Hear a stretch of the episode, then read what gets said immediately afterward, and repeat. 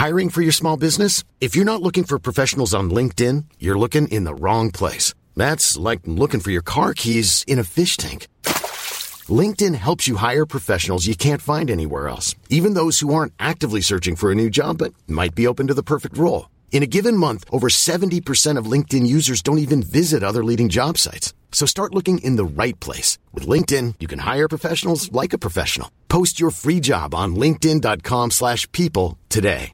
There's never been a faster or easier way to start your weight loss journey than with PlushCare. PlushCare accepts most insurance plans and gives you online access to board-certified physicians who can prescribe FDA-approved weight loss medications like Wegovy and Zepbound for those who qualify. Take charge of your health and speak with a board-certified physician about a weight loss plan that's right for you. Get started today at plushcare.com slash weight loss. That's plushcare.com slash weight loss. plushcare.com slash weight loss. Burrow is a furniture company known for timeless design and thoughtful construction and free shipping, and that extends to their outdoor collection. Their outdoor furniture is built to withstand the elements, featuring rust-proof stainless steel hardware, weather-ready teak, and quick-dry foam cushions. For Memorial Day, get 15% off your Burrow purchase at burrow.com slash ACAST and up to 25% off outdoor. That's up to 25% off outdoor furniture at burrow.com slash ACAST. Whenever I stay at a White Lotus, I always have a memorable time. Always. Welcome to the White Lotus in Sicily. La Dolce Vita. You guys are here to learn about your Sicilian roots. Sounds like a fun boys' trip. Wasn't supposed to be a boys' trip. We're on a family vacation right now, and it's just the three of us, because all the women in our family hate you. Please, can we just drop it? Welcome to The Cinedicate, a film and TV podcast. Be a part of the conversation as industry insiders, genre lovers, and cinephiles dare to peek beyond the curtains of imagination and dive into the art of cinema. Join us as we want you to spend less time scrolling and more time watching. Now here's your host, Armand Haddad. Hodje, welcome to the show. I'm so glad that you're here. We've been talking about this for a while. Uh, I wanted you to get on, and now you're finally on. We're going to talk about uh, your singer songwriter career. We're going to talk about your latest single, Make Me the Villain. And of course, we're going to talk about the show that inspired the song, The White Lotus. So before we get into The White Lotus, can I ask you a question? Please. What does Hodje mean? So, Hodje is a variation of my middle name. It's kind of an alternate spelling because Hodge with a G is my middle name. So I'm Maggie Hodge. Um, but Hodge with a G was already taken by an artist on Spotify. So uh, I changed the G to a J. And what's kind of fun about it is for SEO purposes, it's it's been really good actually. Initially, I was sad that I couldn't use, you know, the the authentic spelling of my middle name, but there are no other Hodjes with a J for the most part, at least that I've come across. So, uh, so that's that's been like a silver lining.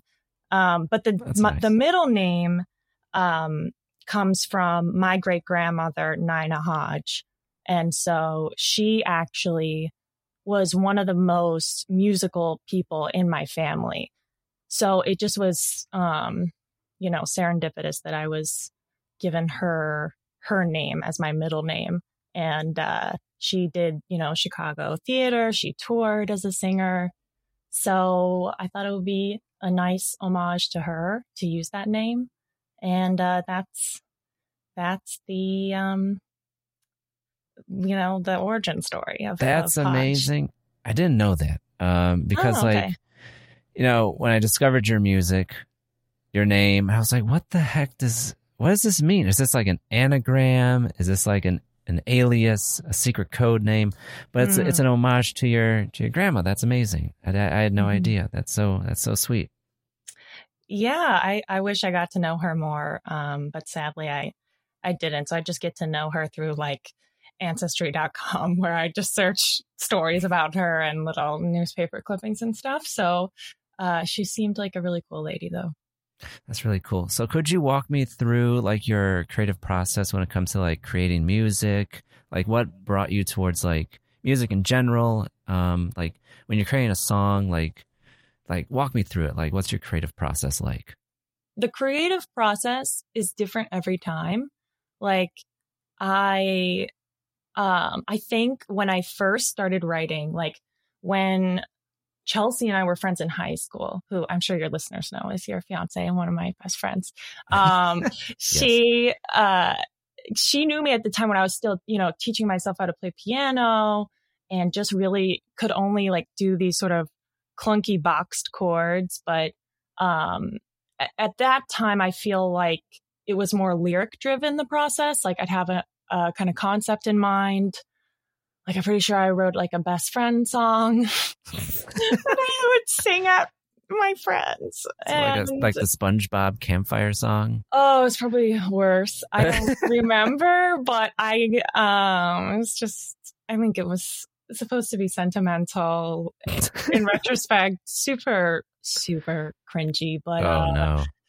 Um, thankfully, I don't think anybody you know, I don't think that was immortalized anywhere to my knowledge. So that's you could bring it back.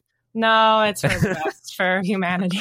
But um, I think that at that time, the the process really was like, okay, I know basic song structure, which is verse, chorus, verse, chorus, bridge, chorus, and then I'm gonna sort of like build a narrative that makes sense that fits within that structure. And then I'm going to do my best to fool people into thinking I can accompany myself because I can't, I couldn't really play piano, still can't play that well, but have a slightly better understanding now than I did then of how to play. And I would say now it's changed because I produce now and I feel more comfortable saying I can produce because for a while I was just, I mean, you guys heard, I would send you and Chelsea iterations of songs. And I mean, you might have even like, you know, noticed the genesis of, of where I started to where I am in terms, and I still have a lot to learn and a long way to go before I would consider myself like a good producer.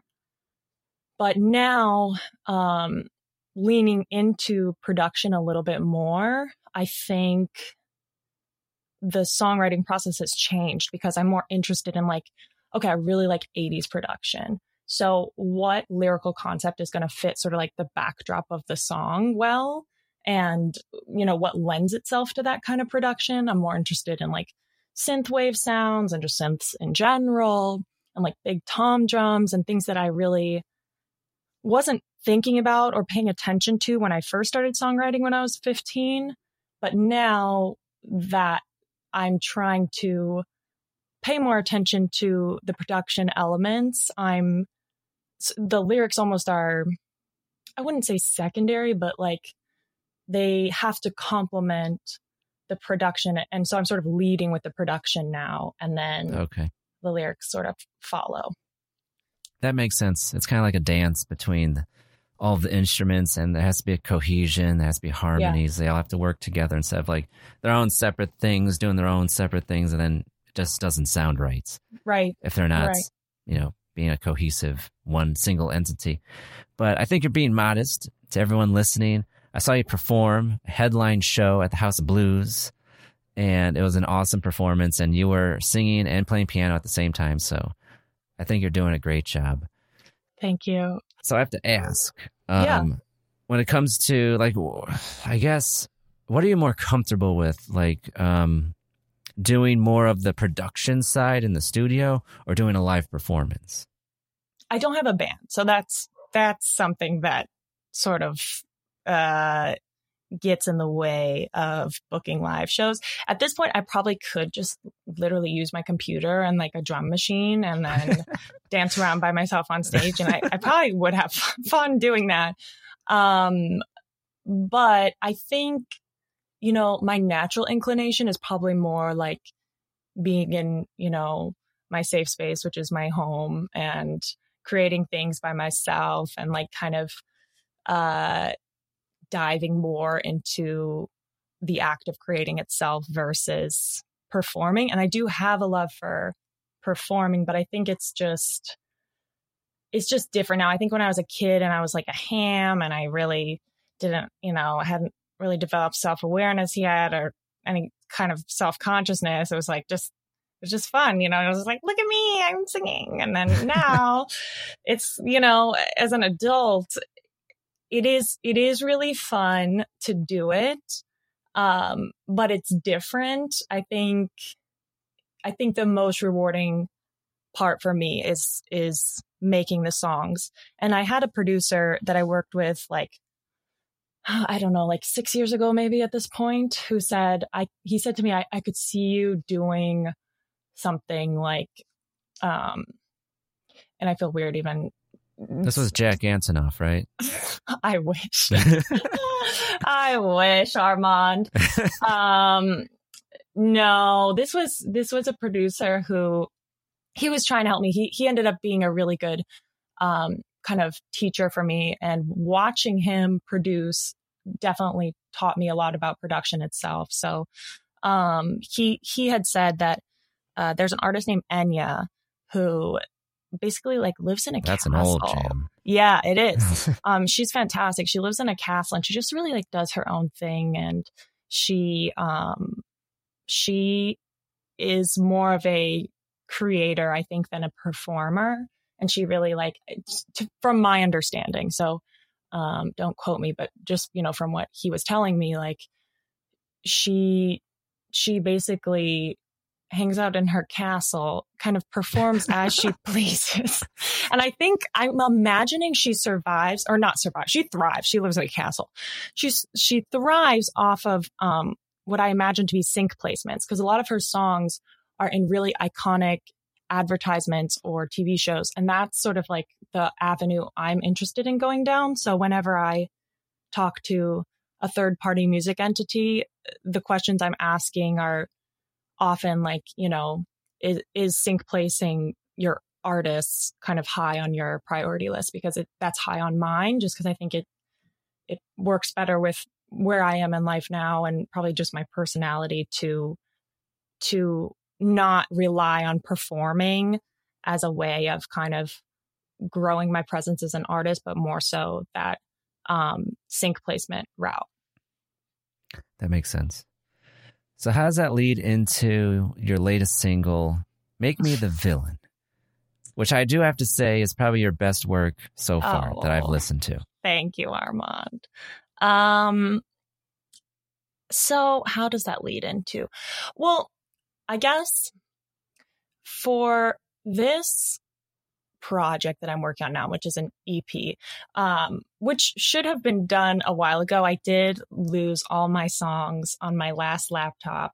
They got water damage. Oh, I didn't back up the God. computer. it was a horrible rookie mistake to not back up all the songs. Oh shit. So I lost them all. So I've been remaking a lot of them and this one actually Is this Maggie's version? um they were all technically but this is like Maggie's version trying uh harder not to Can I cuss on this? Yes trying harder not to be a dumbass and like actually back up back up the songs in in Dropbox and places where I can retrieve them if I uh, have any laptop problems again.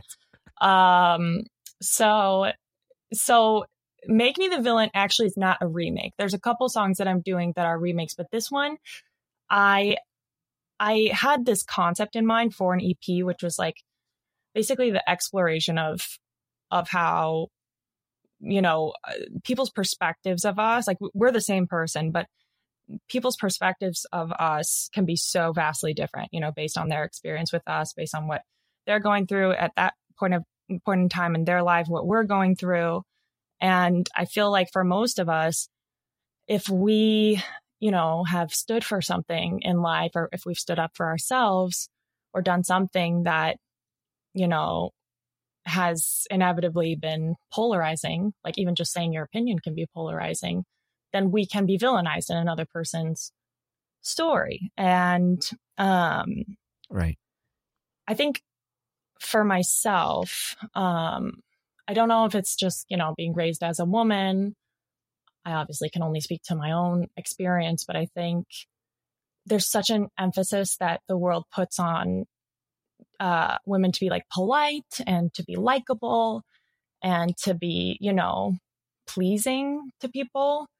Um, and I think for me as a young person, the idea of being disliked was like so painful. Like as a kid, you know, you just, of course, you just want everybody to like you. And it just feels so like crippling when you know that somebody doesn't, but it's, you know, like this inevitability. Like looking back, it's like, oh, I mean, that just, that's life, you know, that, yeah, that's just human. Um, so I think, um, in this song, I was thinking specifically about divorce and I've never been married.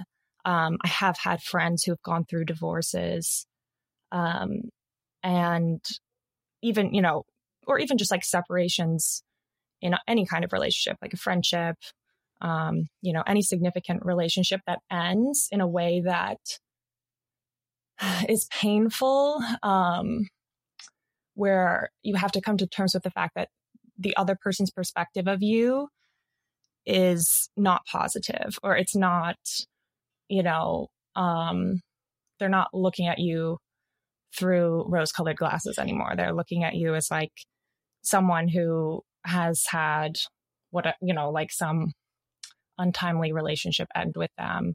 And right. there's a, there's a decent chance that you are not kind of assigned a positive character role in their life story, you know? Right. And so there's sort of like this piece. I I'm not, of course, I'm not like advocating for people to go out and, and try to, you know, be villainized or be shitty to other people just for the hell of it. But, but I think there's something freeing about just accepting like, if I stand up for myself in life, if I ask for what I want in life, if I, if I share my opinion, um, and another person doesn't like it, and if it's you know like a fundamentally different fundamentally different enough opinion to theirs that it causes the relationship to end there might be this sort of like inevitable characterization of of being you know i mean like if not the villain like just not you know a wonderful character in their in their story anymore when you guys part ways and yeah. that's okay like there's something that's I think, um, comforting and just accepting that that's just part of life sometimes and it's very natural and it's okay. And that's what the song was about to me. Yeah, it's really interesting because, like, we want everyone to like us. We want, we don't want to cause waves, but, you know, that's not how life works. And we're always the villain to someone's story. Maybe we're not the big V, but we're definitely a little V. yeah, hopefully know? not the big V. Yeah, small V. Yeah. Uh, but yeah, I mean, I could see why.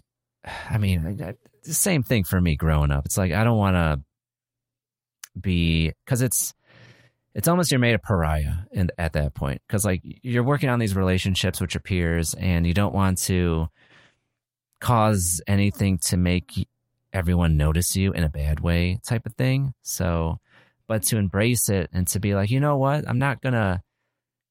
It's it's kind of like I don't care of what other people think of me in a way. It's like mm-hmm. It's kind of like this self respect type of thing. It's like I'm not gonna go out and people please everybody because eventually yeah. I'm not gonna be pleasing myself. I'm gonna be left out of the story. So it's like if I'm a villain to some people, so be it. But I'm also a hero to hopefully many more people. You know. That would be cool. But yeah, I think it's that's a good way to put it. I feel like it's um it's just like you said, we don't nobody wants to be the big the big the V. big the big V. Um not not about that life, but I think yeah, especially as we grow and change as people and like you said, if you if you don't kind of put what you believe and and like you know your own values first in a way and like lead with them um you're not going to feel good in inside like it, like you there's a way to probably be like mostly universally liked like if you never shared your opinion or you never really stood up for anything that you believed in um but that but, you're not being true to yourself at that point right you know? and and i feel like you know as someone you know who who was a kid who struggled with that who like you know I, when i was in middle school i was i was bullied um quite a bit and then so i think in my next sort of phase of schooling I just didn't want to experience that anymore. I just wanted to be liked. And so I was very scared to say anything that would be polarizing or cause people to not like me. And and it it didn't feel good internally. Like it I I wanted to stand up for what I believed in, but I was also like 14 and probably didn't really know what I believed in at that point anyway, but it, but what I thought I, you know, you think you know everything when you're when you're a tiny, but um but yeah, I think that um, the biting my tongue method, at least for me, just didn't. It wasn't um, sustainable. No, because because when you don't truly express yourself, especially like your opinions and stuff to like your peers, you'll feel like the other. You know, maybe not mm. like the villain, but it's like, oh, I should have said something. It's kind of like you're lying.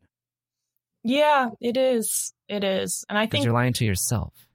I think we've got to give people grace. Like, like I was saying, when you're young, you don't necessarily, I feel like you, you don't have the perspective to have, you know, fully formed opinions yet, even right. though maybe you think you do. So it's, you know, on one hand, it's okay to like sit back and absorb and just listen and then decide what you, what you, you know, resonate with, what you think aligns with your own moral compass. But um, I think, at least at this point in life, like when I think about this song and when I think about, you know, people I know who have gone through like very significant separations, um, it's, I feel like there's a lot of, um, maybe not a lot, but like when you're in a partnership or a marriage where you feel like you have to maybe like shrink yourself or like kind of turn off certain parts of you that you don't feel are compatible with the other person or maybe they don't like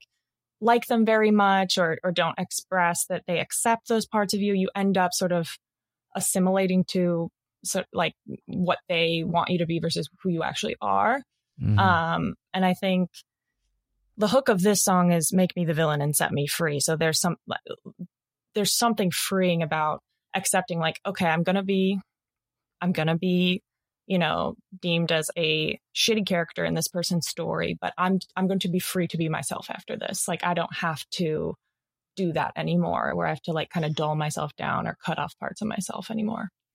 Yeah make me the villain. Yeah i'll fucking kill it. Yeah that's my mom's line. Uh yeah yeah it kind of sounds like Kate Bush if you're going for that 80s. Really? Okay. I love that. Because I've been listening to her album with you know, Running Up That Hill. I know. Uh, I love that it's really having its, you know, resurgence revival moment right now.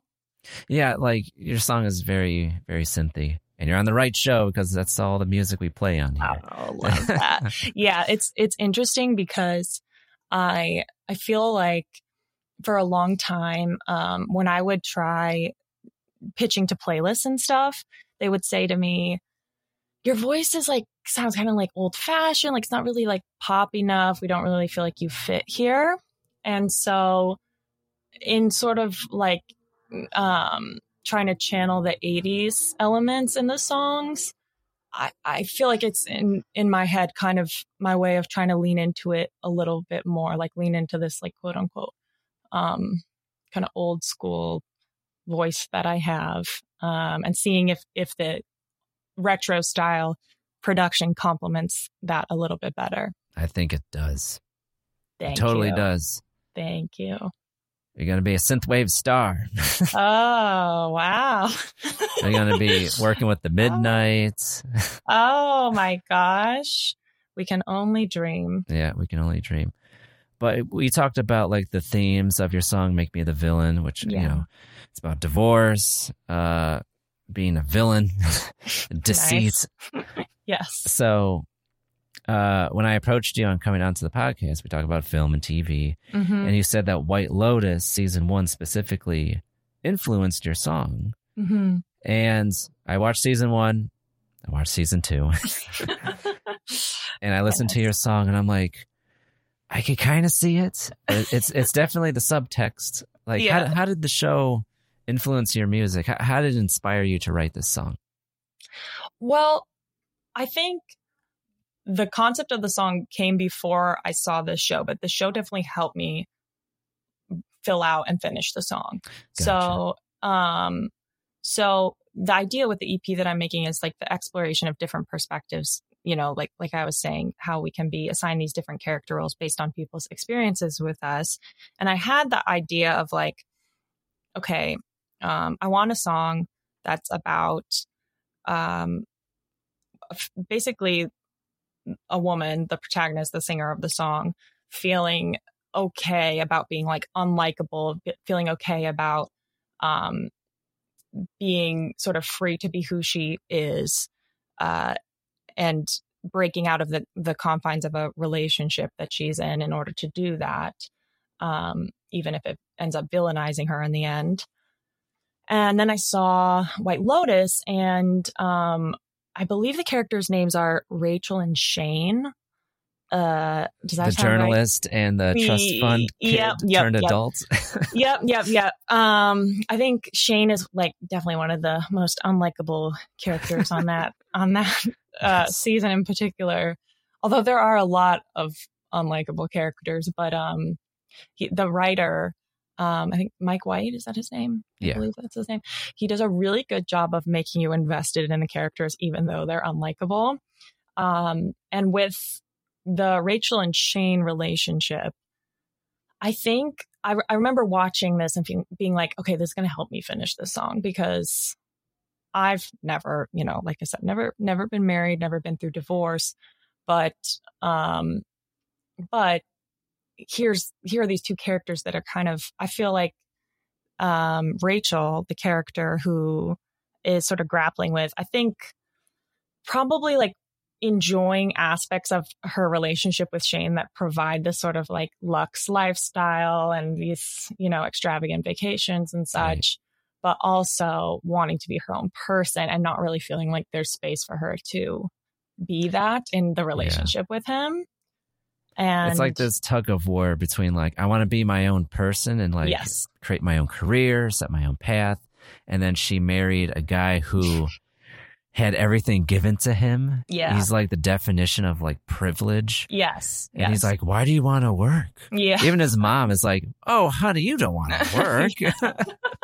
exactly, exactly. And I feel like she's just, you know, like sitting back and sort of feeling like, what have I done? It's like the arrested development thing, like, I've made a terrible mistake.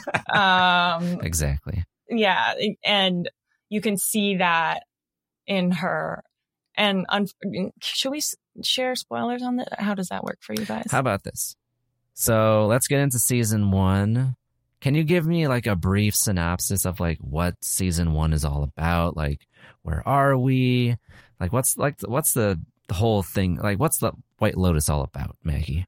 All right, you're gonna have to help me with this. I'll help you. Let's do I'm, it. I told Armand it's been a couple months since I've watched. Um, the White Lotus is a vacation spot, and it's in Hawaii, right? Yeah, it's like an all inclusive resort. Uh, the White Lotus in Maui, Maui, Hawaii. Yes, that sounds right. Um, and basically, the plot um, follows a lot of different storylines at once. So we've got the Rachel and Shane one, which is the one that I sort of like honed in on to help me um, finish out the "Make Me the Villain" song. Um, and then we have this family. Um, the names are going to be hard for me to remember, but um, Doesn't really ma- matter. Connie It- Britton it's- is one of them. The actress yes, Connie she's Britton. the mom. Uh, yeah, like her family. Like, imagine a family. I'm gonna make a Chicago reference from like I don't know Winnetka, Lake Forest, Yeah. Naperville. A more Yeah. affluent family. Like she's Mhm. like self-made CEO, like on the top ten, like tech women Mhm. uh, type of thing, and what's interesting with White Lotus is all these the majority of the characters on the show come from different aspects of like privileged backgrounds. Like Mm. we have Shane, who, like I said, tongue in cheek, trust fund kid turned adult. Then we have uh, Connie Britton's character, uh, the mom of this family. She's like the breadwinner. She's the CEO Mhm. of this huge company. Mhm. And then we have who else is in this? We have Armand. oh, yeah, we have me. We have Armand, the general the- manager of the uh, resort. yeah, he is. He's um God, he's a guy. he he was so well cast for that role. That actor, he did a really phenomenal job. I thought. Yes. Um, who else is in it? There's definitely more. I don't know why Um, it's a struggle to think about. oh my God, we're the Jennifer Coolidge. Jennifer Coolidge. How can we forget? Literally the best part of the show. Oh my gosh. the absent-minded billionaire. she provides levity to that show in a way that it so needed i feel because like a lot of the subject matter's pretty heavy but she's just there and just being herself Yeah. the character's just being her i don't know like i the i don't know if I, yeah just like kind of in her own world oblivious at times like just sort of like inadvertently um destructive in her privilege Yes. like when she's talks about funding a project for um the woman gosh her name the names are just i escaping me i should probably pull up the Belinda. She's Um, uh, this masseuse at the yes spa. yes yes um so i feel like even jennifer coolidge who provides so much comedic relief like is an unlikable character herself so Right. uh, in Like- her kind of ignorance and sort of um, selfishness. So it's a really interesting show. And what's so interesting to me about it is like, again, just how unlikable the characters are, and yet how invested I still became in the show. It's kind of like a car crash. or Yeah, Like a train wreck. yeah. It's like, I shouldn't look, but I'm interested. And like, it's so juicy and messy. Mhm. It's like, Yeah. what is happening? Because like with the White Lotus, it's kind of like a peek into a world that not a lot of people peer into because like I love season 1 so much um because like it's a peek into I keep on saying it privilege because Mhm. like it's very apropos that you would set this in an all-inclusive resort where 90% of people that are going there are affluent because it's like Mhm. super expensive to go. So it's Mhm. like when Mark when Mike uh White wrote this, it's like he was tapping into something interesting. It's like we have this setting and then we're looking at these people that are privileged to the point where they're out of touch with reality. We have like the comedic element with like Jennifer Coolidge where she's like she's not eccentric weird. She's just like I don't even know how to describe it. I would say she's eccentric, but in a, in a way that is like kind of endearing at times, and then other times it's like very off-putting. You know? it's like like like what you just said like she didn't know how to express herself Mm-hmm. to people like gratitude like she got this really awesome massage by belinda in the spa Mhm. and like her form of like gratitude was like saying stuff that she shouldn't have like yo Mhm. you're so great i want to f- we should go into business together Yeah, yeah. and got her hopes up it's like oh god this is my ticket out of here and I'm sure on some level it's like that self gratification that she's feeling of of doing something that Jennifer Coolidge's character would probably be viewing as like altruistic, you know, like I'm going to do something good for another person, so um that will feel good, but then I feel like once it's not convenient for her anymore or once it's just like not really something that's she decides is going to actually be rewarding to her because she gets distracted with all of these other things going on in her world then she's kind of like oh well you know i just don't i don't think i don't remember the reason she gave exactly but it, basically she didn't give a reason she didn't She give a like, reason that's "Oh, why i don't remember you know never mind it's like what That's a good impression. Yeah, uh it's it's just like the the selfishness of these characters is so so frustrating to watch. Um but it's like it's just like you said it's a really interesting world that he's tapped into where you can see these white affluent people um, really making decisions based on the well-being of themselves and not and being pretty reckless with with everyone around them and not really thinking about how their decisions are affecting people who aren't in their own demographic. Right. It's like a varying degrees of selfishness mm-hmm. going on yeah that's true there are some especially awful characters that are probably well a lot of them are a lot of them are pretty pretty bad. I feel like most of them are.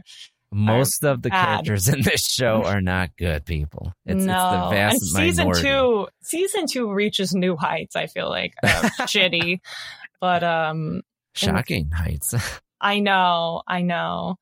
Um, yeah, I'd be curious to hear because you just watched it. I I watched these a while ago, so I feel like they're not as fresh in my mind. But I did have, um, I did have opinions about season two, but I don't know if you want to okay. keep talking about season one. I, I have a couple things to talk about with season one, uh, because like we talked about Jennifer Coolidge's character, we we brushed upon the family because like there's really two families that are like the, the core meat of this uh, first season, which is Connie Britton's family. Mm-hmm. It's her father, son, daughter, and then the mm. daughter's friend. And then we brushed upon, you know, uh, Alexandra Daddario's character, Rachel and mm-hmm. Shane. Mm-hmm. Uh, but with Connie Britton's family, um, what's interesting is because like you know they have their whole dynamic where they're like, I don't know, not like this. I don't know, matured uh, marriage where Mm. serious shit went down in the past. Yeah. But they yeah. kind of like paved it over, but it's getting like rehashed yes. and like the the skeletons are coming out of the closet again on vacation, of course. Right. What I okay, what I love about this show, like I don't know about you, but like when you go on vacation, it's like it's going to be perfect. You want it to be perfect. You want it to be, yeah. And it's never perfect, and it's like, oh god, why isn't this going? It's like, what's easier when you go on vacation? Just be like, you know what? It's going to go bad. Yeah, that's true. There will be troubles in paradise, no matter what. Yes. Uh, but with her family, what's interesting is so we have Sydney Sweeney, like she's the daughter of Connie Britton. Mm-hmm. But what's interesting is Sydney Sweeney's friend. Uh, I think her name's Paula. Mm. Is that her name? It sounds right. Again, uh, my memory's really bad with the names of the characters. Yeah, Paula. Okay. What's interesting about Paula, because so like they're college age, they met in college, and what's interesting about her is like she's so it's kind of how do I describe it? Um ironic because like she complains about all the privileged people she's on vacation with, yet she also has privilege because she goes to college. She's in college, first of all. That that automatically makes you like pretty privileged. And like she's talking to one of the locals She's got the hots on from one of the local guys. He works at the hotel. He's a Hawaiian, and he tells a story where it's like, you know, like my family owned this land for generations, and this hotel came, and even though it was ours and we weren't going to sell, the Hawaiian government uh, kind of like eminent domained it, like they took it from us, and there's nothing we could do about it. Like we had a contract, and they just didn't care. And Paula's reaction to that wrongdoing was like, you know what you should do? You should steal from the family that I'm on vacation with mm. because their bracelets alone are like hundreds of thousands of yeah. dollars. Mm-hmm. And it's like you're trying to right a wrongdoing with another wrongdoing. Right. And like right. he was a great guy. And yeah. it's kind of like she pushed him to doing something that he wouldn't do. I thought that was really surprised. I didn't expect that at all. Like out of all the people, it's like, right. Oh, she's. I'm not gonna say the big V, but she's one of the small V's. yeah, I think um, it's she, like you said, she does have some privilege from you know having a college education, but I think she does not have the same level of privilege that you know she's experiencing with this friend of hers, although it's not like they kind of are frenemies, it seems like they have a very right. interesting friendship. She's still on the outside. She's like on the inside, but the outside of the inside. You know? And like I feel like it it made sense to me that she would, you know, feel very angry looking at, you know, her friend and her friend's family, um, who are these affluent white people with immense privilege and are all kind of oblivious to um, the kind of precipitory effects that come from white people, um, you know, like stealing land right. from native populations and really like they don't really think about that right? Like even i feel like they might touch on it briefly and be like yeah it's bad but like they're this show i think does a good job of making white people cringe at other white people expressing their privilege in ways that's just so hard to watch and then like i feel like the inclination is to be like oh like but I'm not that bad. Like I wouldn't say that. I wouldn't do that. But it's also like we all have benefited from from white privilege in different ways. And I think that this show is it does a good job at at making white people confront the fact that that we've benefited from our privilege.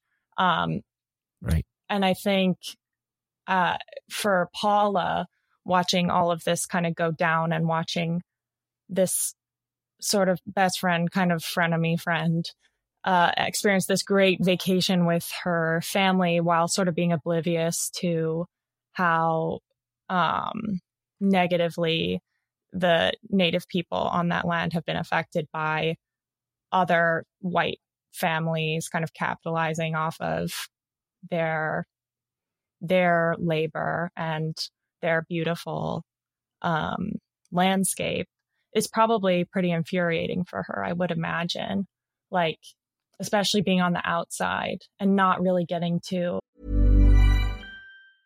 Hey, I'm Ryan Reynolds. Recently, I asked Mint Mobile's legal team if big wireless companies are allowed to raise prices due to inflation. They said yes. And then when I asked if raising prices technically violates those onerous two year contracts, they said, What the f are you talking about, you insane Hollywood ass?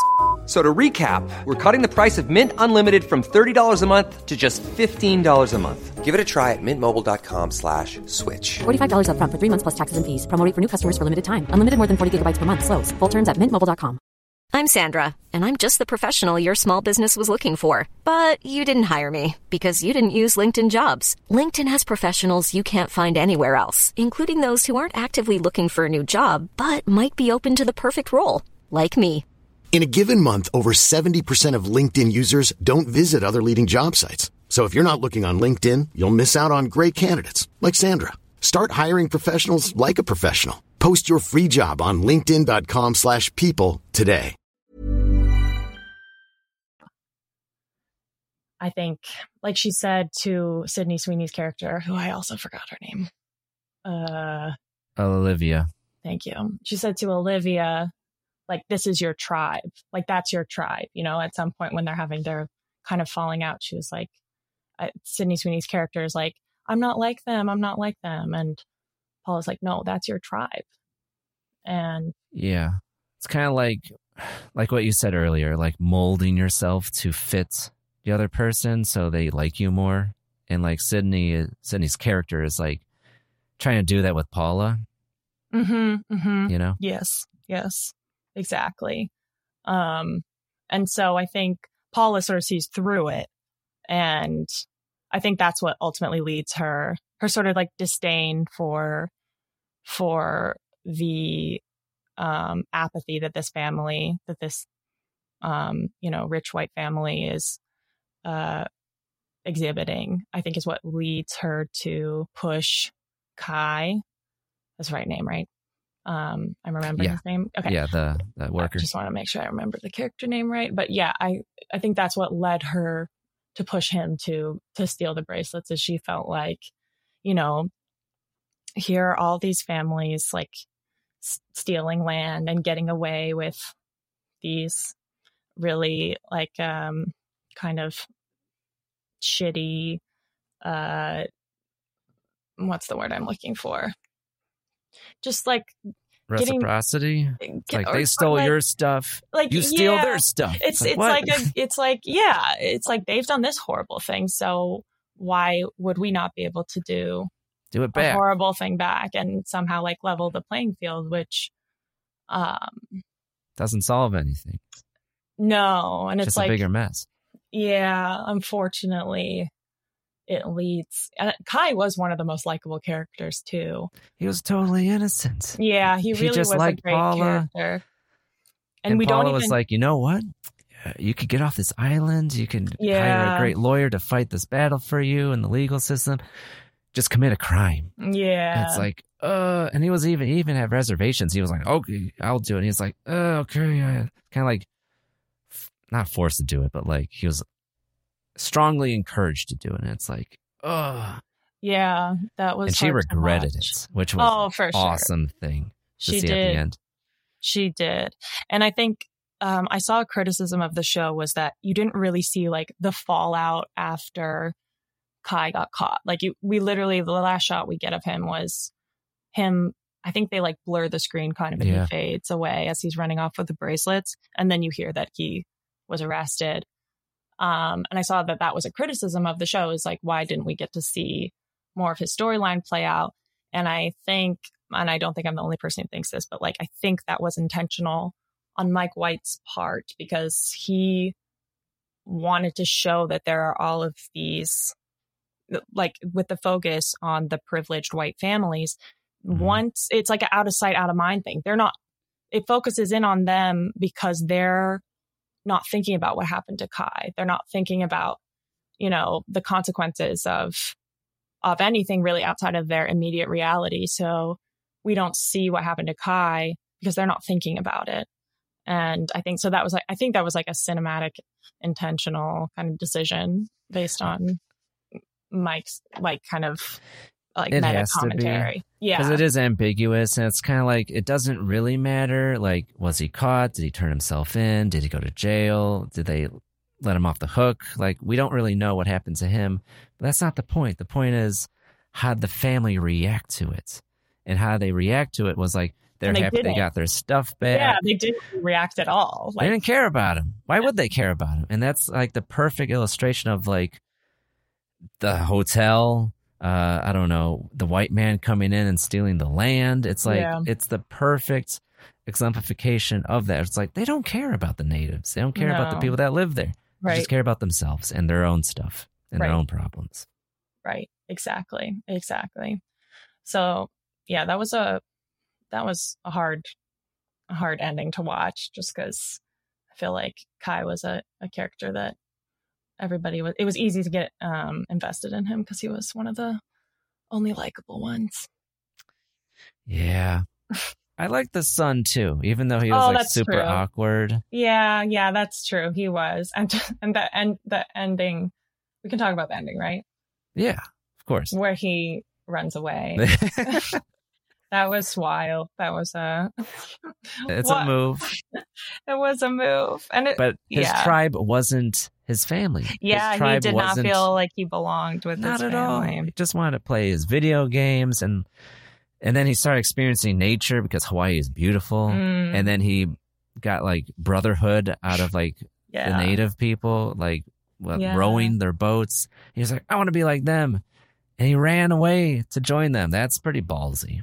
And Good like the him. family doesn't notice, right? Like they don't really notice that he Nope. did that. They get on the plane and like I think that's also yeah, just uh just more um commentary on just how self-absorbed a lot of these people are. self yeah self-absorbed uh he's in the shadow of i guess like his parents in a way the kids Mhm. are really in the shadow of their parents like Yeah. they're both reacting to it differently uh the son and sydney sweeney's character sydney sweeney character is kind of catty Yeah. mean and like And that uh, age of of character I feel like is appropriate Yeah, it's a realistic depiction of probably of like how are they how old are they supposed to be? Like fifteen or something?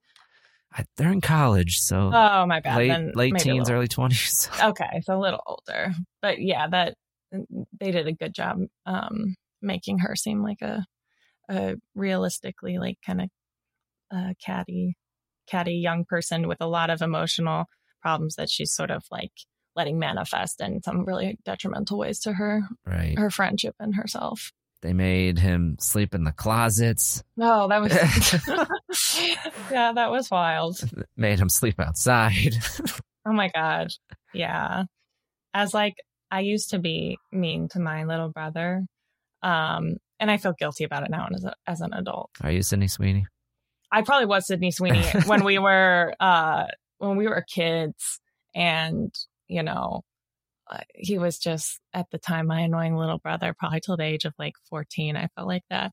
But um he he I knew it was bad when I start was thinking to myself like okay I wouldn't I wouldn't I feel like I would have been very concerned if my brother was sleeping outside.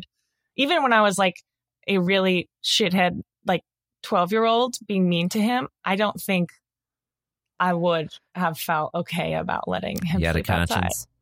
Well, I don't know if, if I mean, it probably wasn't like good enough at that time because I was still mean to him, but I feel like there was a line and like having him was- sleep outside would have been o- over the line for me, which is when I was like, all right, if my, if me at 12 would have thought that was bad, then that, that's a sign.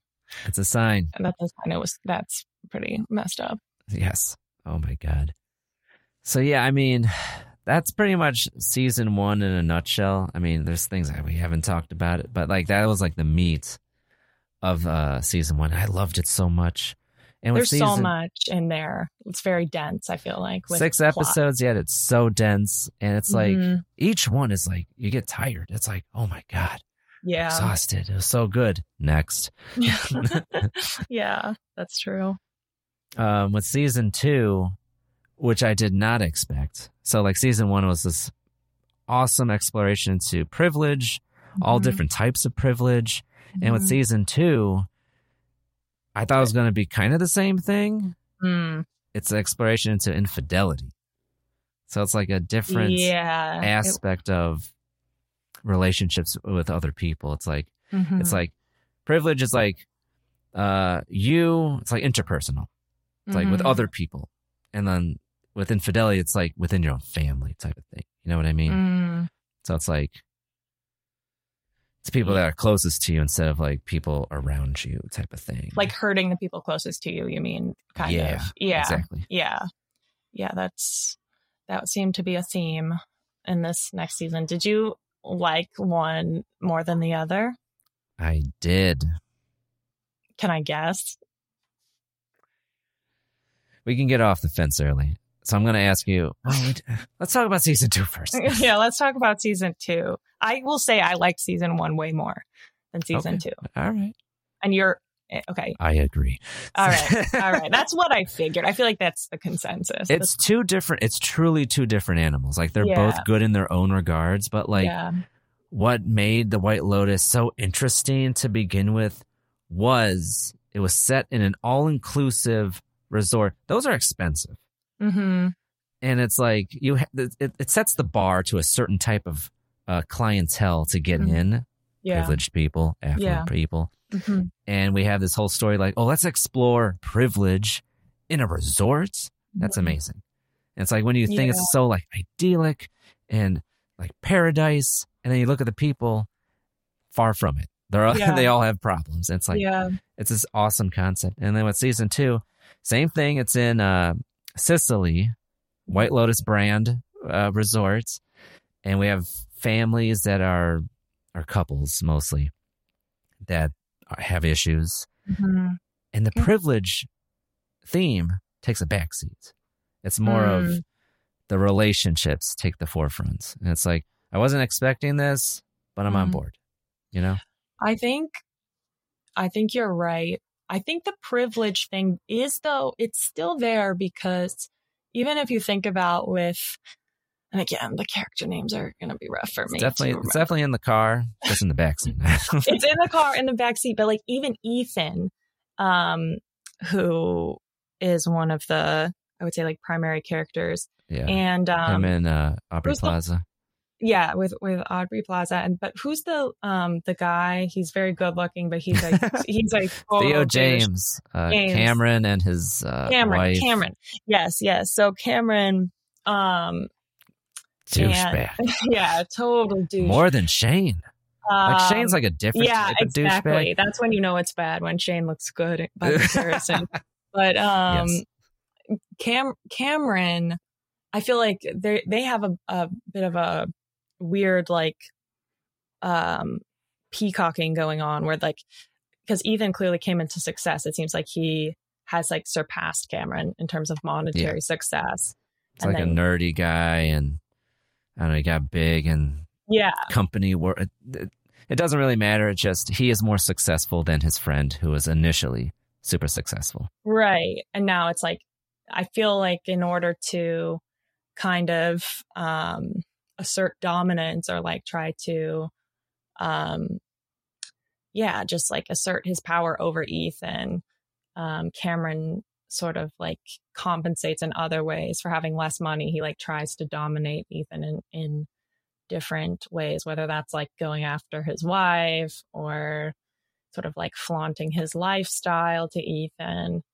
Um, it is, it's interesting ways of like trying to, it's, it's again, it's like kind of an iteration of like trying to get even, um, like Yes. in other, using other avenues. Yeah, it's. I don't know how to describe it. Uh, peacocking is a great way to describe it, though. Yeah. Because it truly is. It's like Ethan is pretty meek, you Hmm. know? He's Yeah. he's not he's not very flashy. Right. He's he's very to himself. He's like a like a nerd. And like Cameron is kind of like a bro, Mhm. you know. So He's like a frat star, like that personality. that's, that's the energy I get from Cameron. Yes.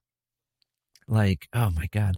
And like, it's very interesting because, like, I feel so bad for Ethan, but like, he did, even though he had his shortcomings right in the beginning, Mhm. It's like he set into motion the rest of the vacation because, like, let's, let's get into it. Mhm. Um, Ethan's friend Cameron regularly cheats on his wife. Mm, Yeah. That's the implication. Yep. And he hooked up with two prostitutes that are really important characters in the story. Yeah. And Ethan was present. One of the one of the prostitutes tried to do stuff with Mhm. Ethan, and Ethan was like, "Uh, uh Right. no." Right. And when Aubrey Plaza confronted Ethan after finding a used condom wrapper, Mhm. she was like, "What happened last night?" He lied by omission. hmm Yes. Yes. He didn't. He didn't divulge the full story. and he broke and her trust by doing that. Yes, because because like when you build trust, it's like everything's good. Like you can have like a hundred actions that are like good.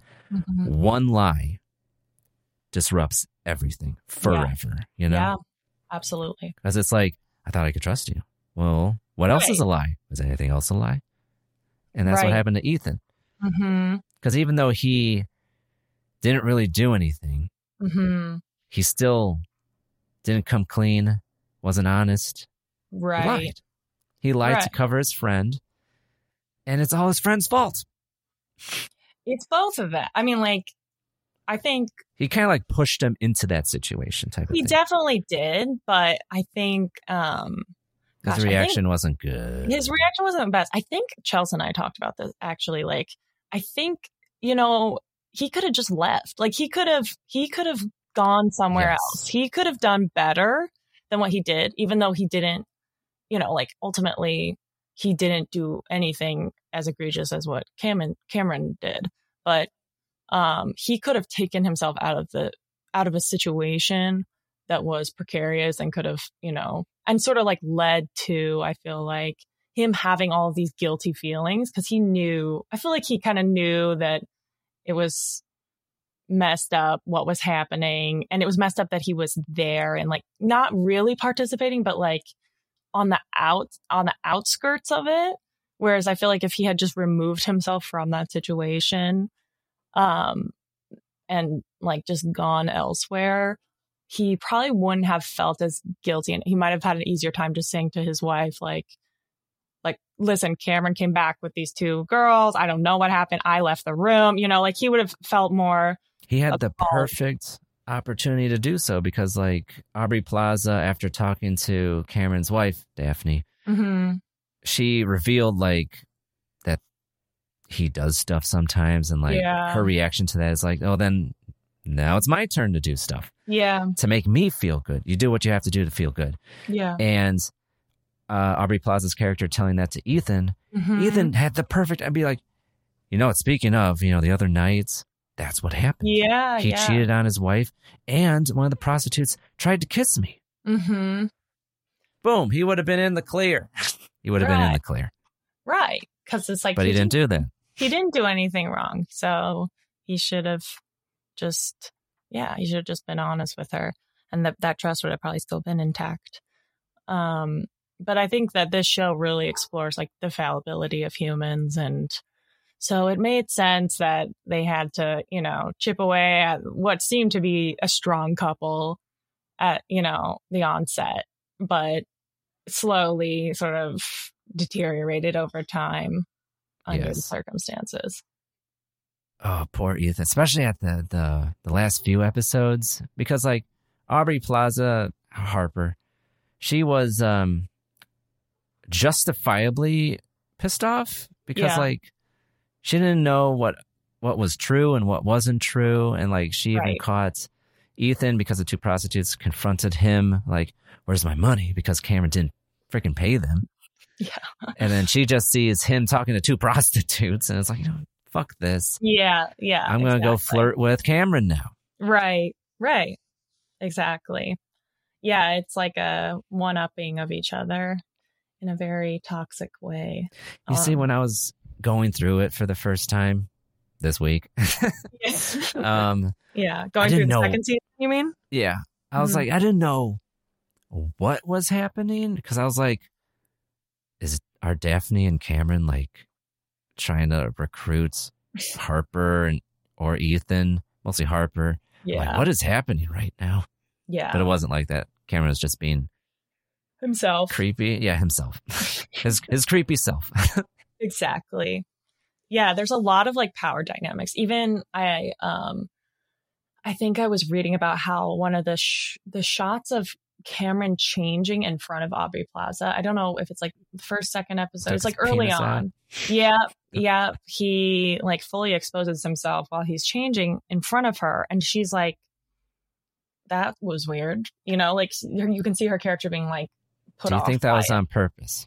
Well, that's the question is like, was it a bit of like a, um, a power play to just, to sort of like open the door for Ethan's wife to like start questioning if he's interested in her, if like there's something, Plants you know, the seed. yeah, like I think it, it might have been, and especially like knowing how sort of vindictive and, you know, sociopathic his character is, I feel like he, it would be pretty on brand, I think, for him to have done that intentionally with, with malice.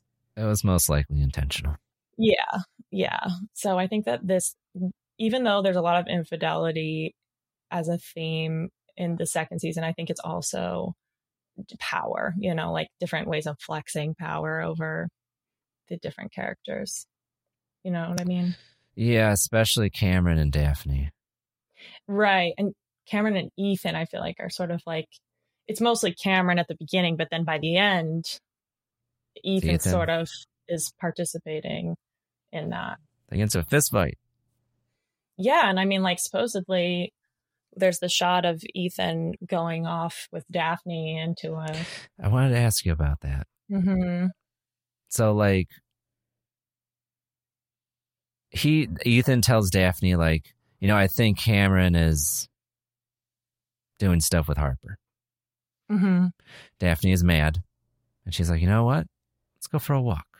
And then they walk to a secluded cove, island, sandbar. It like fades away, right? It's like one of those blur shots again where she's. it's ambiguous. Yeah, Do you think they did anything? I have my theory. I I do. I think. You think They- they, okay? Yeah, I do because You're I putting it all on black. I I don't know what else. I mean, what they go to a secluded island together and they're like zooming in on her face, like looking him up and down and stuff. Like I don't know how else it could be interpreted. I mean, I guess they could have gone and theory. chatted. I don't know. What do you think? Here's think? my theory because like I'm like okay, it's kind of like same thing with like when Ethan was investigating if Harper and Cameron were hooking up in their hotel room. Yeah. Because like as as he's walking to their hotel room, I'm like, this feels too set up. Like it's Mhm. our expectation to find them in bed with each other. Yeah, yeah, so too to obvious subvert it, it would be like they didn't do anything. So I'm like, it's probably where it's going to go. So like with Daphne and uh, Ethan, I think they didn't do anything because it's Hmm. expected, you know, given her like getting back with like Cameron with like her personal trainer. and, Yeah, like, yeah, the yeah. kids have blonde hair and blue eyes like the Right. trainer does. Right. right. So it's, It's like, like- it's set up like she's gonna get what she wants. Yeah. But like, I feel, and this is like the only evidence I can really put on Ethan's side that he didn't do anything, is that Ethan doesn't like to have sex at night in the evening, and at the end of the show, Wasn't it during the day that they went it off was, together? it was sunset. It was It was funny though. I feel like uh, the sun was setting. It was all golden right, hour. all right, okay. But I like, mean- if he if he did stuff with Daphne, I don't think he would want to do stuff with Aubrey, because I feel if like if he did anything with Daphne, he wouldn't be interested in doing anything with with Harper. I That's my reasoning. I don't know. It's hard because like you think you know Ethan as a character at the beginning, and you're like, okay, he's this good guy. Like he seems like he's Going on jogs, yeah, he's like you know relatively normal, not um not as sort of sadistic as Sadistic. yeah Vindictive, as, um, sadistic. Cameron. So you're like kind of rooting for him, but I feel like by the end he's like his um i- hi that sort of persona deteriorates. Like it's um it, it it reveals this very insecure version of himself that is Yeah. more sort of like desperate to to feel like he's in control and like he's he has some power over his life like and he, i think as he feels like he's losing aubrey plaza do we know her name the character's name Harper. harper thank you as he feels like he's losing harper i feel like um sh- he sort of unravels and is clinging to anything that will make him feel better which is why i feel like which is why I feel like something happened with Daphne because I think he's not as good of a guy as we initially thought him to be. Um, but that was just that's my read on it. I'm gonna say in season three, uh, Daphne's gonna return. They're gonna have an Asian looking baby. Wait, they is that real? No, I'm I'm just Oh, I thought I thought you had read that and that's what you were saying. Um, she has another kid, and I do want Daphne to come back. I mean, Daphne, for being married to like the worst human ever, is actually like kind of a likable character in a way. I feel like she, she obviously has a sort of rudderless, like, uh, moral belief system, it seems, but like she does what she can to, to get, to get by and feel okay with her situation. right. She's like a survivor almost, I think, in in a weird sort of fucked up way. Um, I do but- think because like Cameron and Daphne, I think they do like each other. They do Yeah. love each other. They they, do. in a weird way. They do. And I think it like mirrors, uh, like the Di Grasso's grandpa character, the other Mhm. family, because like he talked about like, you know, he had same thing. Uh, the, I guess sexual addiction, like Yeah, being yeah. unfaithful to his wife, and his wife knew. But at the end of the day, they both loved each other. Right, right. So it's kind of the same, similar story going on, where it's like, even though they're both, well, in the Di Grasso's side, it's really the husband doing the bad things, but like yeah, Daphne and Cameron, even though they have their extracurricular activities, Mhm. they st- they still love each other. So it's like this really Right. fucked up union, but they still deeply care about each other. It's it's very problematic. It is. And you can tell that he doesn't want to lose her despite being so reckless and selfish. Like, you know, Right. when um Lucia uh, asks for the money uh while he's with Daphne, you can he kind of like freaks out a little bit. I can't be And- seen talking to you in front of my wife. Yeah, because he's in that moment he's like, you know, protective over what he has with Daphne and doesn't want to lose it. Right. Um, so he does value their relationship in some way. Um, you know, whatever in whatever weird way that he can when with his limitations of you know how his thought process works. But um, I yeah, it's uh, it's a really interesting. It's a really interesting relationship because they seem to enjoy each other despite everything. Like even she seems to enjoy him despite knowing that he is unfaithful and yeah, it seems seems like her having a kid with her trainer helped in her mind even the playing field between them. Which is wild. That is that's nuts. The show That is, is nuts. nuts. the show the second season I thought was like just There's a new so level of depravity. it was a new level of unhinged i thought i was just like okay this is this is some of this feels like shock value um, uncle fucking? indulgence yeah there was just a couple of tough times where it's like all right we're it's just it's reached new heights where It's it's, harder for me to i know it is hbo but even for hbo i was like i felt like they were relying too much on like the sex drugs like thrill of of it felt like low hanging fruit a little bit to me. Like I'm not surprised because like I feel like the White Lotus in like Mike White's point of view was like Mhm. he's been like thinking about this, mulling it over, Yeah. like trying to make this as good as possible, like solid six episode storyline. Mhm. And HBO was like, do it again. Yeah, I know. That's what I thought too. He probably just was like kind of set up for, and it, obviously this isn't, this wasn't a, um, a bad season. It just wasn't as good. But I feel like it, he, it's like when people release album, their first album, and it's like fantastic, and then the label's like, "All right, you got to do that again now," and they're like, "Wait, what?" Like, Yeah. I don't know how. So It's always the sophomore record that Yeah. not as good as the first one. And then they come back with the third one. Yeah, usually they get right. So we're gonna see. If, and se- season two wasn't bad. Some people liked it more than the first season. I just didn't. I thought the first season was a bit more thoughtful and clever, and the second season relied a little bit more on like the shock value of what the the depraved characters were Yeah. doing. Like season one was more introspective. It's like, Mhm. oh, I watch it and I take something away and I meditate on it. Yeah. I think about it. It's like, Yeah. oh, how does this affect me? And with season two, it was like drama. Yeah, just nonstop drama. Yeah. It was entertainment, you know? It was. What did you think of the three generations of the um? Gosh, what was The that? Di Grasso, So yes, yes. Uh, molto bene, uh, very good. What was funny, it was like one of the last shots of the season. Yes. yes. Where, I know where exactly you're the saying. girl is walking, I think, to her gate, Mhm. and the three generations of men in that Yep. family Yep. turn and look at her. I just thought it was hilarious. I'm like, that was a pretty good, like, cinematic ending, I felt like, to close out their storyline. Um, yeah. there's a lot of happy endings, and it warms my heart. Like, I'm not saying like the dad of the Di Grassos is a great guy because he's not, No, no. but that family potentially has a happy ending, and it's like, oh, Hmm. that that warms my heart. Second chances because like he wanted that so bad because it was eating away at him.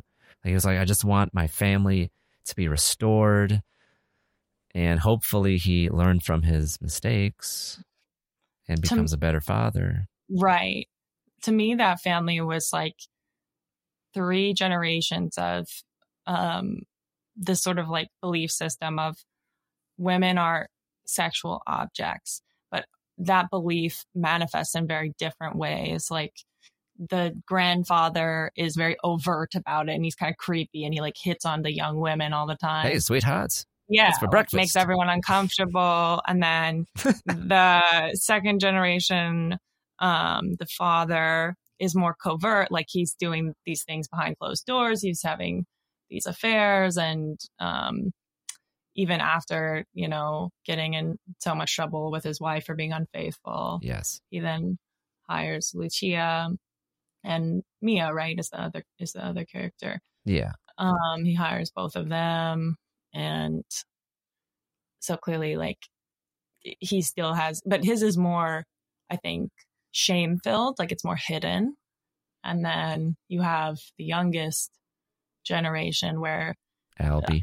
with Albie, I think he approaches women from a place of I understand women, so so I so they have to like me.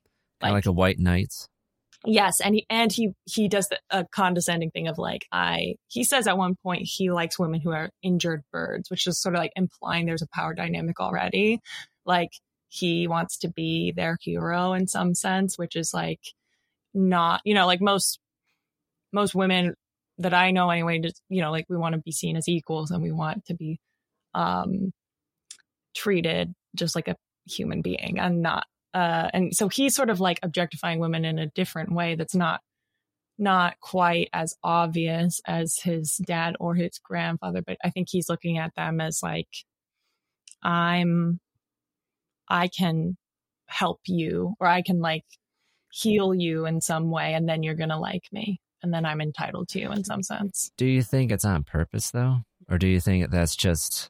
i don't think any of them are on purpose but I don't think any of those generations are. Maybe the gra- I mean, it's probably like I don't think any of them are like waking up and being like, I'm going to be really shitty to women today, um, or for the rest of my life or whatever.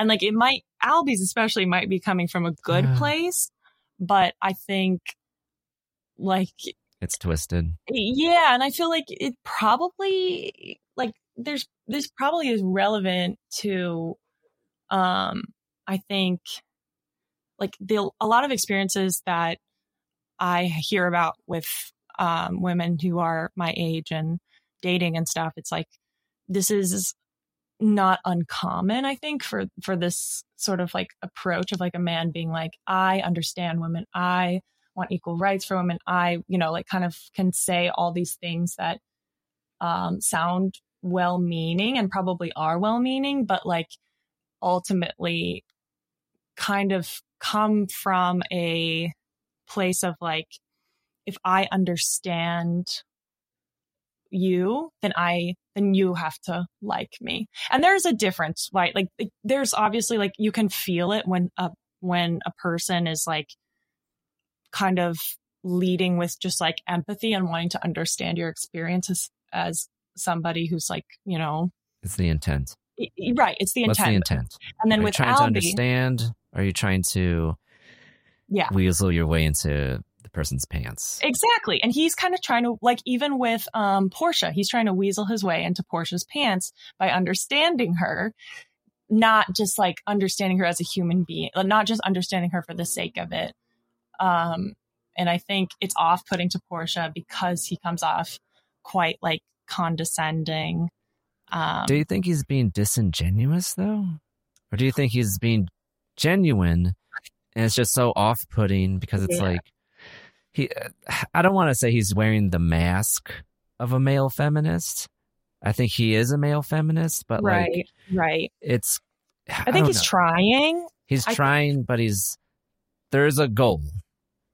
I don't a- know. If, I don't know. I can't It's- really. I don't know either. Like I don't have the answers here. I just feel like there is a difference between understand try, trying to understand a woman's experience because you want to be better as a human being, um, better as a man, and like just as a person, and under and one versus wanting to understand the female experience so that it works to your benefit and that you can like sleep with them or like have them trust you more freely or like you know th- those kind of things there is there is a difference between those two there's a game. It's a different type of game. And they might not be conscious of it. You know, like he might not Exactly. be conscious of it. Exactly. Because like he's of a, a younger generation where it's more, you know, he was taught that overtly. Yes. Like this Yes. is how you treat women. This is like the power dynamics between men and women equal, all that stuff. And like we have like Cameron who gonna for lack of the phrase, like his game is being like uh like broy, like kind of like Mhm. misogynistic. Mhm. And Albie's game is being compassionate. hmm Which is like ultimately a good, I mean, it's a good trait to It have is compassion. good, but it's like his intentions. Right, He's using where- the tool. He's using the tools in his toolbox, and the tools Yeah. are, oh well, you know, the Godfather is very problematic because like it normalizes how men uh, treat women. It's like. I, I just thought it was a period piece. And it's like at first when you hear that, you're like, oh yeah, that's impressive that he's, you know, like he's thinking about things Mhm. through that lens. But then as you get to know his character more, then you're like, oh yeah, but actually this might be sort of like a a um device, if you will, that he sort of like uses to his his tool. his advantage. Right. Um, which changes that changes the, the everything sort of. I love how Lucia and Mia, it's mostly Lucia, completely played him. Yeah, Played that him was like a wild. fiddle. that was wild. I definitely saw it coming. Did you see that coming? I had a feeling something was coming. I was like, I really hope she's being genuine with this guy because he seems so sweet. Uh, and like she's in a tough spot. And like by the end, it was all fabricated. Oh yeah. And just, I was like, oh my God. She played him. She played him. I feel like we again have glazed over Jennifer Coolidge in this season because I thought in this season she really shined. Like she, She, did. The first season, she was weird and kind of like She's still weird. delirious. She was like, Yes. del- she didn't know, like, uh, what? I want a massage today. Yeah. And then this season, she was like firing all cylinders. she's all she's still problematic and she's still um uh selfish but she was so funny as a character and even down to her death like i I was shocked. I, I felt me too i texted chelsea and i was like you need to watch this so we can talk about the way that this wrapped itself up was so jarring and wild but like so on brand for her You could do this. to go down that way, I was my jaw was on the floor. I was um and the thing is, like, it was set up like uh this eccentric gay man with his gay friends lured her into this yacht in the middle of the Ionian Sea, who it's not completely telegraphed, but like her husband, I think, is involved with them, Mhm. either on a business level. I think it's more of a romantic level. So, gra- his so infidelity theme popping up again, and Mhm. like, so the mafia is gonna like kill her off, and she kills everybody. yeah, that was also a bit of a reach for me. I was like, oh. She had a gun. she did get the gun. It was a little I was like, is this realistic that she could have, you know, done this? I thought the mass murder by captain was gonna kill her. To be honest, Yeah, because I there heard some rumbling. I heard a shing. I was like, oh, he's gonna get a knife, Yeah, and then he just thought- disappeared. Yeah, that was a little far fetched for me.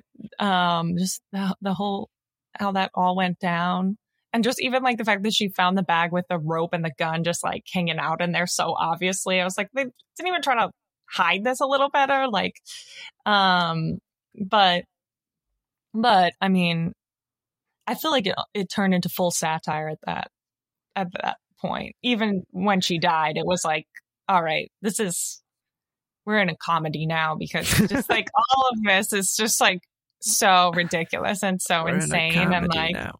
it was just and the way that she died, I was like, okay, this is this is so goofy. Like she herself is so goofy. The death was like in such a goofy way. Like it was just wild. the thing is, because like she was going from what looked like the main deck of this yacht, which is pretty high up. Mhm. She was going to jump down to this uh, dinghy boat that's on the water surface. The thing is, at the back of the yachts, there's a ladder and a little like ledge that's next like to the boat. Any other way that she could have done that that wouldn't have been. You know, chalk it up to like she was panicking. Yeah, yeah, yeah, yeah, yeah. And also, I think he wanted to kill her character off, and he was like, "Well,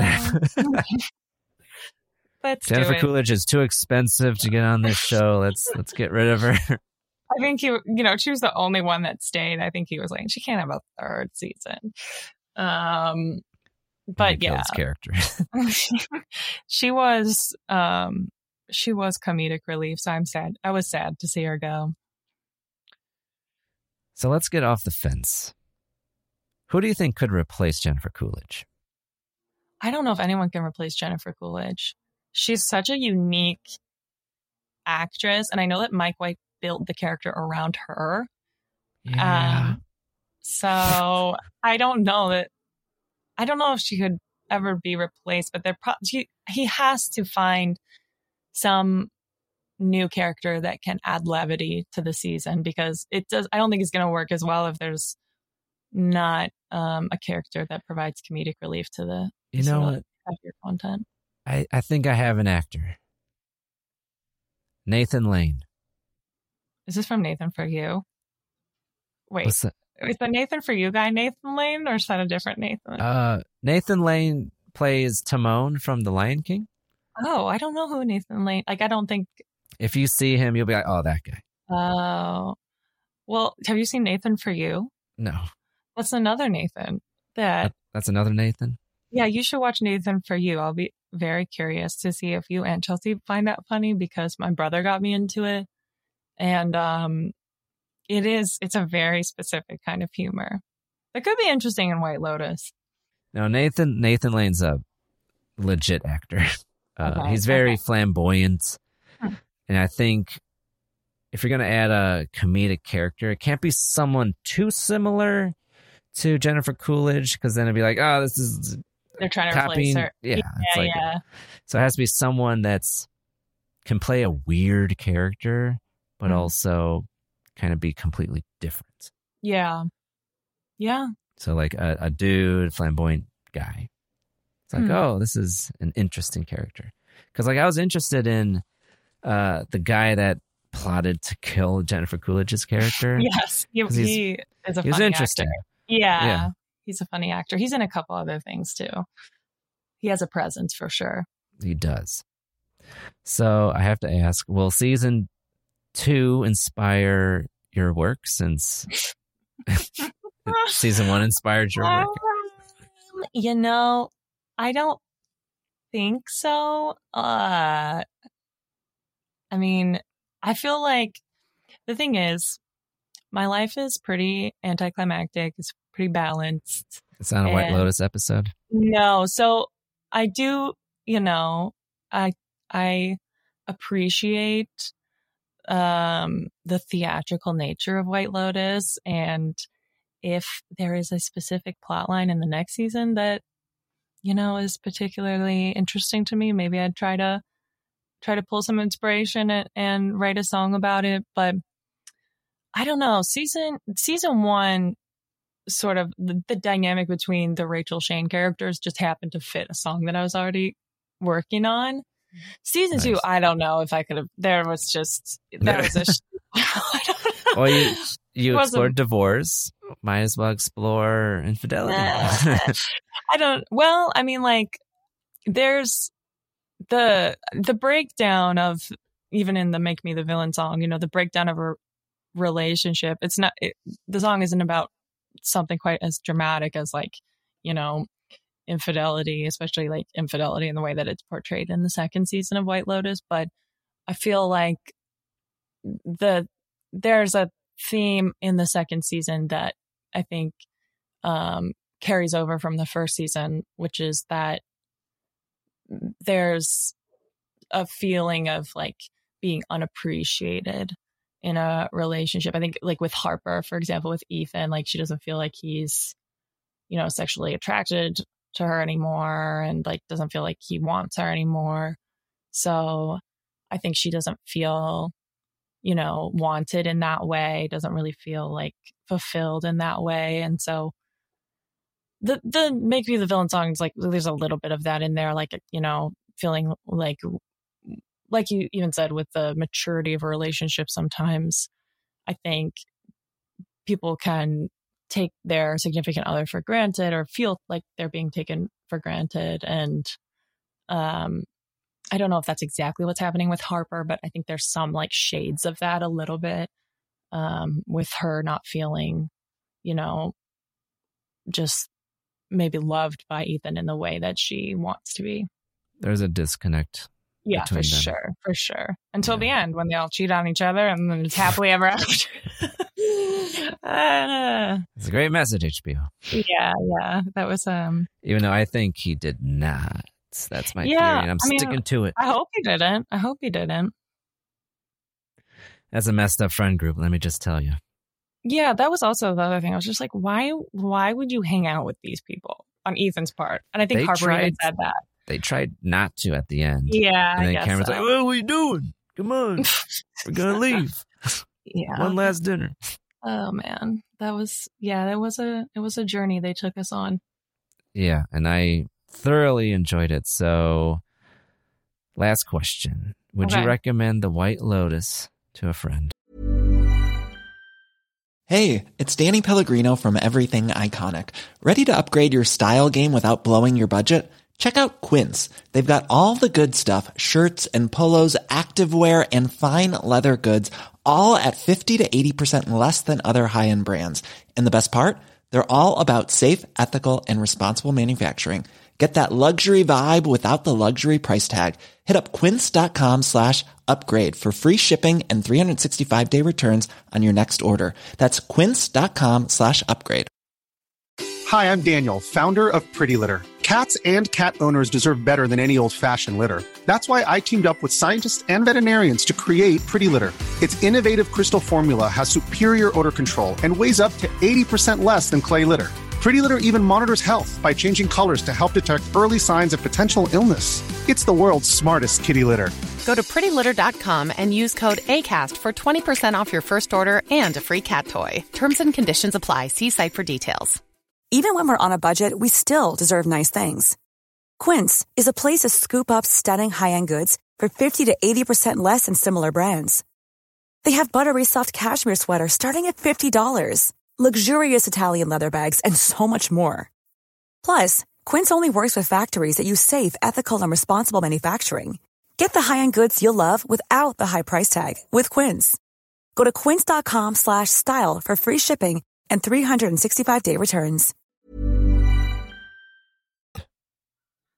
Yeah, I think so. I feel like it would probably depend which friend and what what their watching preferences are, but um I think it's, you know, it's really entertaining. I think specifically the first season is just really clever. And um, I think there's just so many plot lines to, to analyze. Um, it, I, I enjoyed, like, even talking with Chelsea about it, I enjoyed. And, um, everyone's interpretation of the characters is different. So I think that's what's kind of cool about a show like this is creating these kind of complex, very flawed characters um, just sort of like encourages discourse and like oh, yeah. you know in a in a unique way. So I'd encourage my friends to watch it. I mean, some of them would probably be like, "What the fuck is this?" uh, but if you like entertaining, really entertaining shows, it there is a lot of entertaining. Oh yeah, shit that goes down. Oh yeah, especially in season two especially in season two. Like I would recommend it because like season one like holds up a mirror to society mm-hmm, in such a mm-hmm, unique exactly. and interesting way. Yes. And season two is like now that we got you in, here's some crazy shit. Yeah, exactly. exactly. You're just like, what the hell just happened? There's so there's so many um little fires that are going on at once in season two. It's hard to keep up, but it is entertaining. Right. Well, awesome. Maggie, thank you so much for coming on. This was a blast. I want people to listen to your music. Where can they find Hodje? Thank you for having me. Um, you can find my music on any streaming platform at this point. It's on um, Spotify, Tidal, Apple Music, all of them. Um, and Hodje is just spelled like the word Hodge would usually be spelled, except there's a J, so it's H O D J E. Um, and yeah, I, I appreciate you inviting me on. You're welcome. This was fun. Thank you. Yeah, maybe you can come back when season three comes out eventually. We'll have a nice round table. Yes. Yes. That sounds great. Awesome. Well, thank you so much, Maggie. This was a blast. Thank you again, Armand. Okay. Talk to you soon. Bye bye. Bye. That's it for this time on The Cinedicate. We hope you enjoyed yourself. Keep the conversation going by adding us on Instagram and Letterboxd at Cinedicate. Or join the Discord server where you can catch Armand along other podcasters and listeners at cinedicate.com slash discord. And until next time, stop that scroll and spend more time watching. Goodbye.